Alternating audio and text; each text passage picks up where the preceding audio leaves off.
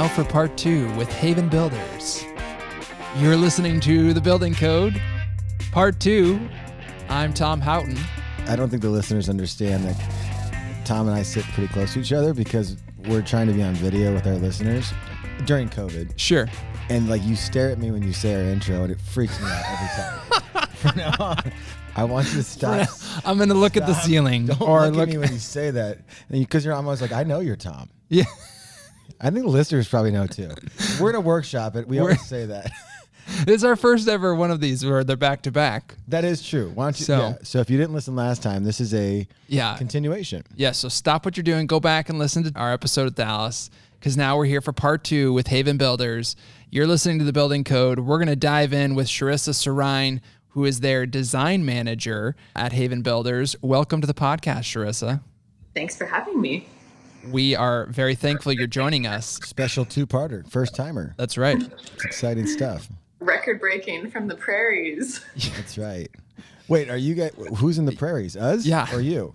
We are. Oh my Where god. Are you? So are we. Yeah, Oh well. that's They- perfect. You know, we're we're a technology company based in Omaha, Nebraska, and they call it the Silicon Prairie I love instead it. of Silicon Valley, which is in you know California. Yes. So we've we've got a connection.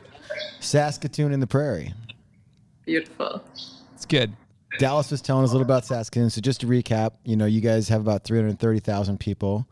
You guys are a luxury home builder there. I had a question for him about your clientele that I'll ask you later. That's a teaser. Ooh, so stay tuned for that question. Hollywood Tom taught me that one. that, that was good. That was good teasing. Thank you. We were just talking about Edgemont with Dallas, the new development, and we want to continue that conversation because, again, so developments. I don't know how many, like, if you can share how many homes that probably will be going in there.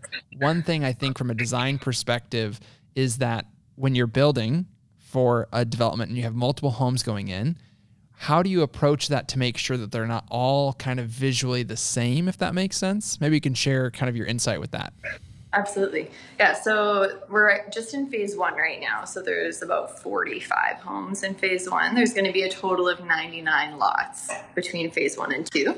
And there are hopes for a phase three and four, but obviously that's down the road. So um, for starters, like we have four lots right now. But I feel like for us, we're always very focused on building unique homes. Like we've never used the same floor plan twice. A lot of home builders, they have their like top five plans and they might tweak you know their exterior materials a little bit um, change the palette up but they're using the same floor plan we never do that i think it's like it just goes against everything in our creative bones to do that so um, from a material standpoint, like it's going to be a high end development. So we're doing either like fiber cement board, um, maintenance free wood look products, so like metal siding to give you the wood look.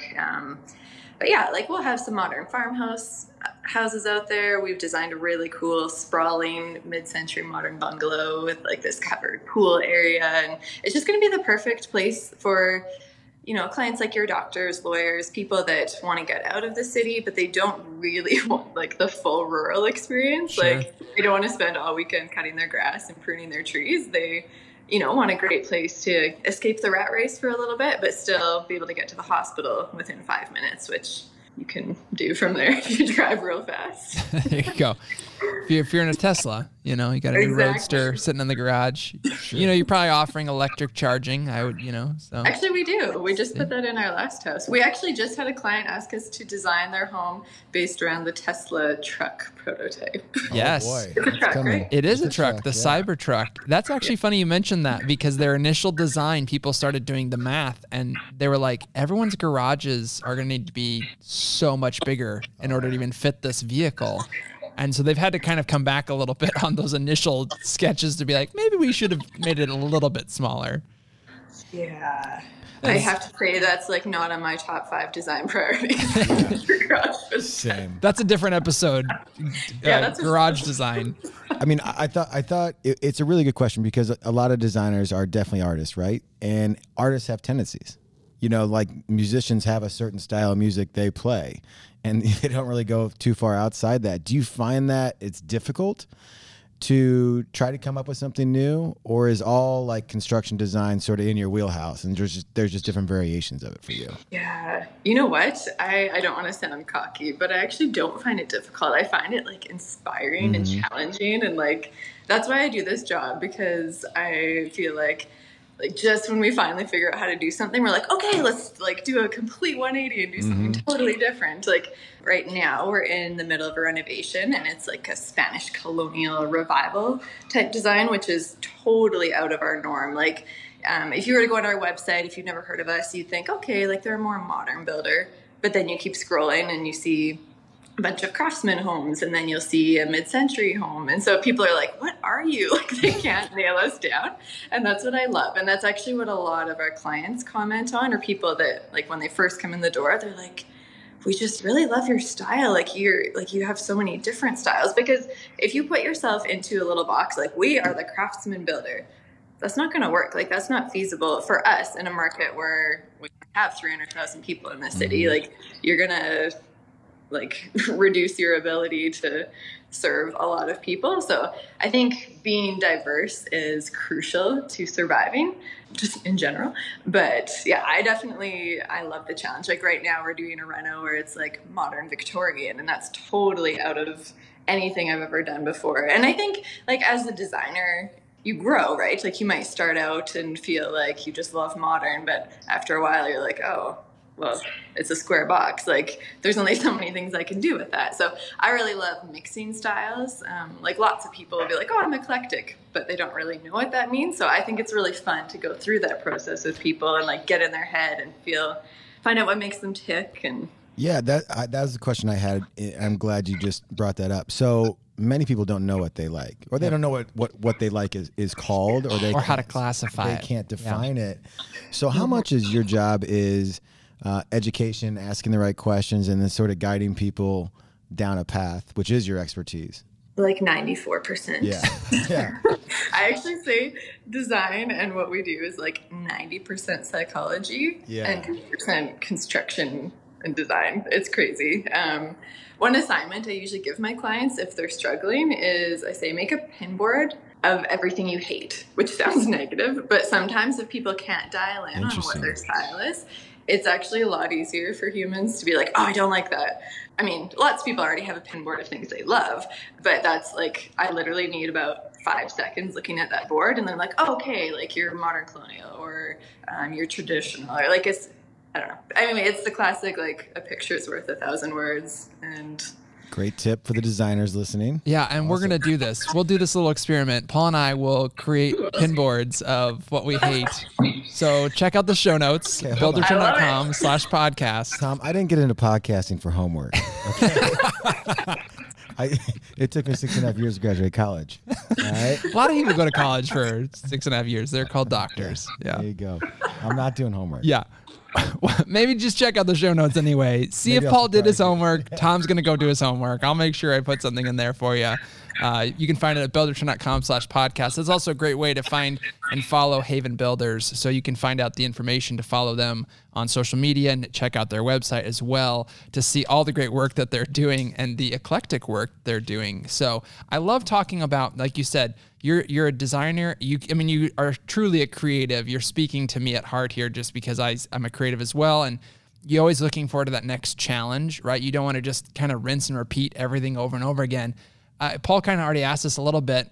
I just feel like it's a struggle for designers when it comes to houses because you have like the same components. So like everybody's got to have a kitchen, right? And everybody's probably going to want a living room and everybody's got to have a master bathroom and you know, so how do you push you said like none of the designs are the same. How do you push that box knowing that you only have certain components?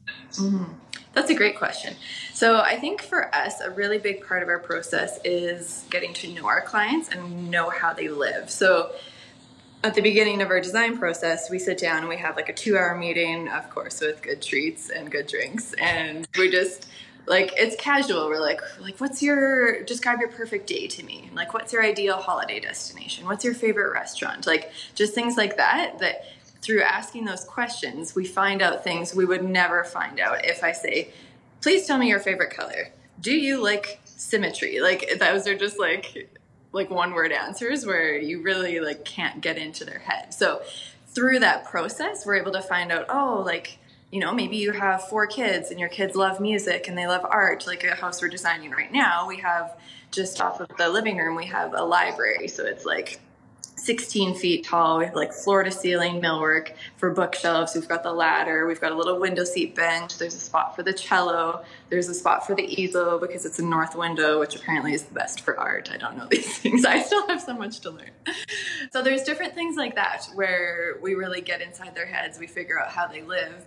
And then we're adding those special elements into the home. Because for sure, like you're saying, we've got the classic, like kitchen, dining, living, powder, whatever. But I feel like another part of it is like so many people are like, okay, this is in style right now. I want open concept. But they don't actually. If I ask them how they live, they actually would hate open concept. So it's like going through those questions and finding out about their life that it helps us to learn oh you actually you host people three times a week and there's like 16 of you? Okay well let's give you a dining room. Like it doesn't have to be stuffy and formal like the 80s like with carpeting and like we can freshen it up and make it still flow with the home. But yeah i just i feel like so many people like they're just used to looking at pinterest and house and they don't know there's another way. And so that's what i love about custom homes is it's totally for them. Like it's not about, oh, this appeals to 80% of the masses.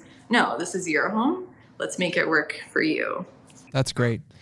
I want to talk about your design process a little bit more, kind of dive deeper because Dallas had mentioned you kind of have a two month design process. That's what he said. So I don't know if that's give or take, or he's like, you only have two months. So he's like, got you on the clock. You better get going. But Tell me about this process because, again, at, what I appreciated about how you approach this with your customers is that it's a holistic approach. You're in this for the long haul with them. You want to provide them a great service, great value. But that's that's a lot, I think, for our listeners who are probably out there thinking, "Wow, two months just on the design all up front." That puts a lot of pressure on you. Maybe you could speak to how you handle all of that, what that looks like. Give us a little more details on that. Absolutely. I love talking about this because nobody believes us. Even when our clients come in, they're like, oh no, like they must be saying that, but it can't be true. so we have found through trial and error and through much pain that um, it actually can be done. And it's actually better to do everything at once and keep the momentum as opposed to the alternative, which is like selecting things throughout the process in the middle of the build when you're stressed and you're tired and then things get discontinued and you're picking things twice and by the end you actually get to a point where like i don't care. Like i don't care what color my carpet is. I don't care about my paint. Just like figure it out. And that is like the most sad thing to me. Like my brother just went through this process and that's exactly where he was at by the end was just like totally burnt out. And so for us i think like the cornerstone of our business is providing a positive emotional experience for our clients. And the way that we do that is we keep it fun, we keep it stress free, we keep it engaging. So basically, we bring them in, we do that interview meeting that I was telling you about. We get inside their head, we learn everything about them, and then we take two weeks, and it's like pedal to the metal. So David, our architectural designer, is like coming up with the floor plan and doing his little bubble diagrams to figure out the space planning of the home. And I'm like locked in my office. I have this sign. It's like a construction sign and it says women at work. So that like goes on my door and like, do not come in here. Like crank the tunes, get my latte and just like go to town, whether it's like different design books that I have, obviously lots of Pinterest. Um, or just like going to different places in the city that inspire me and then I put together mood boards just conveying like the whole look and feel of the home. We work together, like David and I work really closely together. So right from the beginning, we're figuring out like what's the furniture layout going to be um, you know what kind of landscaping are we doing here? Like we're thinking about like you're saying this holistic approach. We're thinking about like the day you move into your house what's it going to feel like? When you host thanksgiving and christmas like where are the stockings going to go? Where's your christmas tree going to go? Like we're thinking about this as a home, not like, oh, this is just a project and we're going to do it in two months. It's like we do it in two months because we want you to love it and we want it to be fun and we don't want you to get burned out. Yeah. That's great. Is there one you're most jealous of that you don't live in? Oh, Ooh. that is such a good question. That's like asking which child's your favorite. Kind of. You know, A little it's bit. true. Yeah, I literally feel like I'm giving away my baby when we have possession. It's like so Sure. emotional for me. Yeah. Um, I feel like uh, a lot of them are really awesome, but I would say there's two. So one is a cabin at Okima Beach, which is a lake like two hours north of here. So when you're in Saskatoon, it's like you're in the middle of the prairie. There's trees, but only because people planted them. But you drive two hours north, and you're in like the boreal forest, and it's just amazing and beautiful. And yeah, we did a pretty sweet cabin up there. So I wouldn't mind unplugging up there. But I think my favorite would be um, it was the 2018 Hospital Home Lottery Show Home. So we did like a true mid-century modern. It's a 5,500 square foot sprawling bungalow. It had a bridge with like it had like the wing of all the bedrooms, and then like an open outdoor living courtyard underneath, and like this amazing concrete fireplace surround, and an Eames chair, and just it was it was wonderful. Maybe we'll get a picture of that one up. Yeah, on we'll put we'll the- put that on the show notes. And you had me at bridge, I think. Why? I just think that's so cool. What I appreciate about you is that you're what I've learned through getting to know you guys from following you guys on social media is you're not afraid to to do unique things. You're not afraid to approach something that's different. That's something you might somebody else might go like, why would you do that? Right? You're not afraid to do those. And I think taking those risks, obviously sometimes they don't pay off. That's fair, but more often than not, I think they do. And I think that's what people like to see when they're approaching a builder that they want to work with. They don't want to go to a builder where all they hear is no, no, no, no, no, no, no, right? Uh, so you're a builder that says yes and you're willing to work with them. And I think that's an important thing for our listeners to remember is that don't be afraid to approach something new just because it's new and different, right? Absolutely. We actually literally just had a client meeting. Brand new people, never met them. They came in. She's like, I just don't want to hear somebody tell me, no, you can't do that. And after like our one hour meeting of like sharing what we do and how we do it and our process, she was like, I love you guys. And her was like, excuse my wife, she doesn't have much of a poker face. And like we called them a few days later, they're like, yeah, we want to work with you guys. So it's just, yeah, people want to like feel heard. And I think that's a huge part of it. This is your home. Like there's nothing really closer and more personal than your home. Like you're getting right into people's like inner sanctuary and like where they raise their kids and where they make all their memories. And so I think it's really important that people feel comfortable and safe and like you're listening to them. Absolutely. It's so easy for builders to get caught up in the actual construction of it that you forget that no, there's so much emotion, there's so much uh, like you said, like the psychology of it that that plays into what makes a house a home. So I want to turn the corner a little bit here and talk uh, about some tools. Do a little tool talk here because I'd be curious. We don't really typically do this on the show, especially with designers. We've never done this on the show, Tom. So it's a first time for everything, No, right? I know, but This is it's a, a podcast of firsts here. But I want to talk a little bit more behind the scenes about some of the tools. You mentioned how you kind of get your inspiration from books, from going out and seeing things. But when pen meets paper, what is that? Is a digital stylus? What do you use to help kind of design? Kind of, you mentioned Pinterest as well, which I know is really popular. But what other platforms, what other tools are you using? That's a great question. I thought you were going to ask me like if I like the circular saw or the table. That's a different. We had that conversation. That was a different podcast.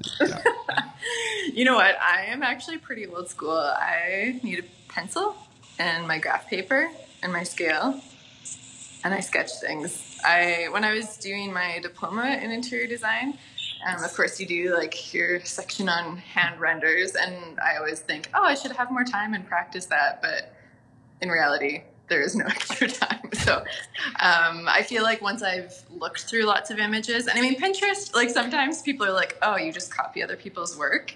And any other designers out there will totally back me on this. It's actually not copying at all. It's like you're taking like 50 different pictures, and there's maybe like one element from each of them. Maybe you like the crown in one, maybe you like the way the windows are letting the light in in the second one, maybe you like the chevron pattern of tile in the third one and it's like taking all of these different images but that's why i always end up with my pencil and paper because like you could look at other people's projects forever but the only way to really like get down what it is that we're to do is just by sketching it. So yeah there's no like secret sauce here it's it's just the old school for me There you go. And I love that you talked about like iterative design, you know, that you're always looking and pulling from something else. I mean, that's mm-hmm. really what design is is there's nothing new under the sun. It's just constantly, you know, evolving what you're seeing out there. So Absolutely.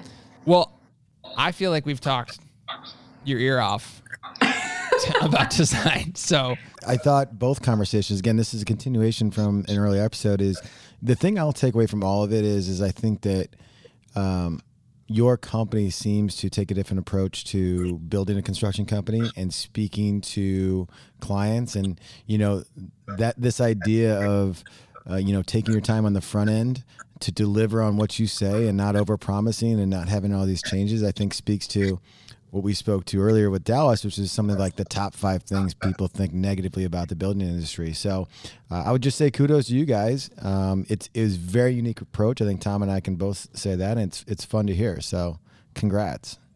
Thank you very much. Thanks for having us on. We're Yeah. very excited to talk with you guys. keep up the great work. And again, don't forget to check out those show notes. See what that uh, personality profile for design is for Tom. If Paul even does his homework, we'll I'll see. get right on that. Yeah, I can't wait to review it. I'll design you guys a Buildertrend office. How about that? there you go. I like that. I There you love it. Sounds perfect. All right, thanks. Appreciate you. Thanks, guys. Take care. Love what you heard? Don't forget to rate and subscribe to our podcast so you can hear from more guests that will benefit your business. Also, please check out our show notes page for more information on what we discussed on this episode. You can find it at buildertrend.com slash podcast. Thanks for listening, and we'll see you next time on The Building Code. Appreciate you.